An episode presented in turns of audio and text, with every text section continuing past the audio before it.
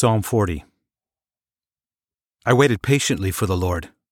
He turned to me, and he heard my cry. He brought me up also out of a horrible pit, out of the miry clay. He set my feet on a rock and gave me a firm place to stand.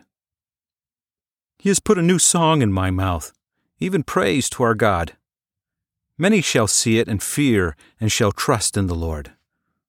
Blessed is the man who makes the Lord his trust and doesn't respect the proud, nor such as turn away to lies. Many, Lord my God, are the wonderful works which you have done, and your thoughts which are towards us. They can't be declared back to you. If I would declare and speak of them, they are more than can be counted. Sacrifice and offering you didn't desire. You have opened my ears.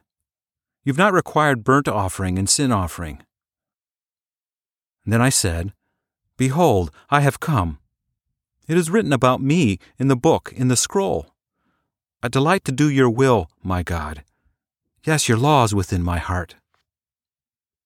I have proclaimed glad news of righteousness in the great assembly.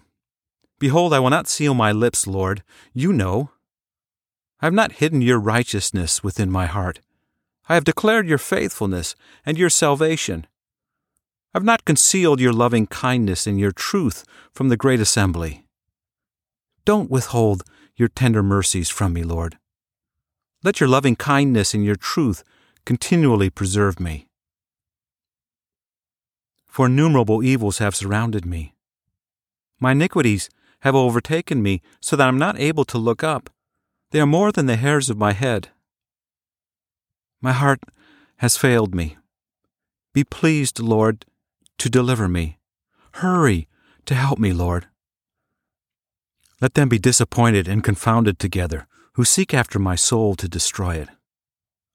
Let them be turned backward and brought to dishonor who delight in my hurt. Let them be desolate by reason of their shame that tell me, Aha, aha.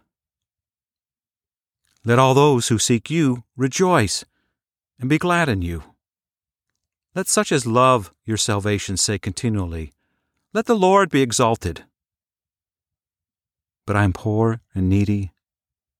May the Lord think about me. You are my help and my deliverer. Don't delay, my God.